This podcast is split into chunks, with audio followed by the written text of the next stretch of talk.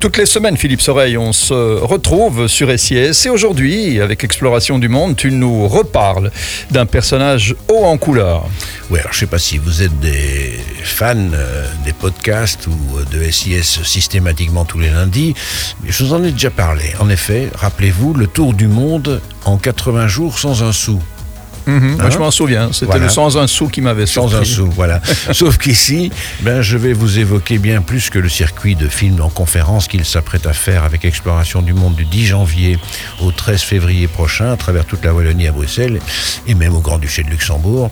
Alors, c'est un gars d'origine turque qui vit à Colmar quand il rentre chez lui, ce qui est plutôt rare. Il va chercher de l'argent quand il rentre chez lui. Ben voilà, il va faire le plein. comme Comment il s'appelle? Muammer Gilmas. Eh bien voilà, on se retrouve sur SIS si vous restez avec nous, bien sûr.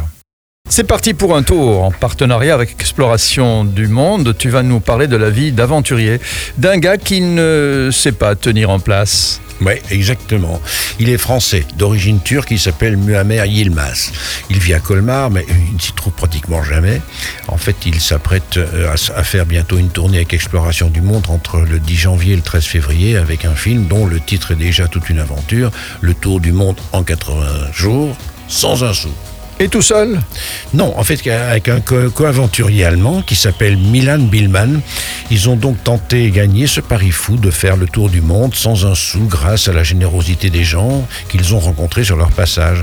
Ils sont partis de la Tour Eiffel et ils l'ont terminé à la Tour Eiffel. Voilà, après avoir connu des émotions, des rencontres, des difficultés, bien sûr, des gestes de générosité, des galères aussi et, et des coups de des, des coups de bol inouïs. Et donc tu disais que cet homme ne tient pas en place. Alors, de retour de leur tour du monde, ils ont fait le pèlerinage de Compostelle, voilà, sans bagage, tant qu'à faire. hein. Euh, ils viennent d'être d'ailleurs sélectionnés et présentés au Festival de Colmar. Il vient aussi de rentrer en France, maintenant plus précisément, euh, après quatre mois de découverte. Sa devise, c'est « La vie est comme une bicyclette, il faut avancer pour ne pas perdre l'équilibre ». Et où a-t-il bourlingué euh, durant ces quatre euh, derniers mois, Philippe Alors, il est parti en Turquie, donc retrouver un peu ses racines, où, dit-il, se trouvent les meilleurs barbiers du monde. Là, je regarde mon ami Lucifer et Ouais, je dis, ah, mais toi d'accord, aussi, tu hein, vois ce que euh. je veux dire Oui, d'accord. Un petit, peu, un petit barbu. Petit barbu, notre petit barbu. Petit barbu. Alors, il a profité également pour rappeler que ce sont les Turcs qui ont inventé le yaourt au début du XIe siècle. Ensuite, il est parti en Irak par 45 degrés. Ça te rappelle aussi l'été dernier, ça hein Voilà. Tout à fait.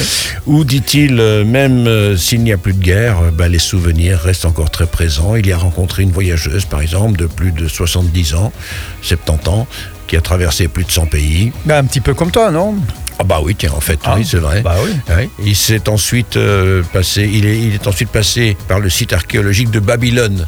D'accord Mhm. Depuis Bagdad, où il a fait du stop pour y arriver. Toujours pas 45 degrés, hein Oui, hein. ben oui, c'est ça. Et puis il est allé dire bonjour à ce mot qu'on adorait dire à l'école, euh, Nabucodonosor. Nabucodonosor, C'est euh, ça. Voilà, Nabucodonosor, Ouais, roi, roi on, y, de on y Babylone. arrive toujours aussi bien. Oui.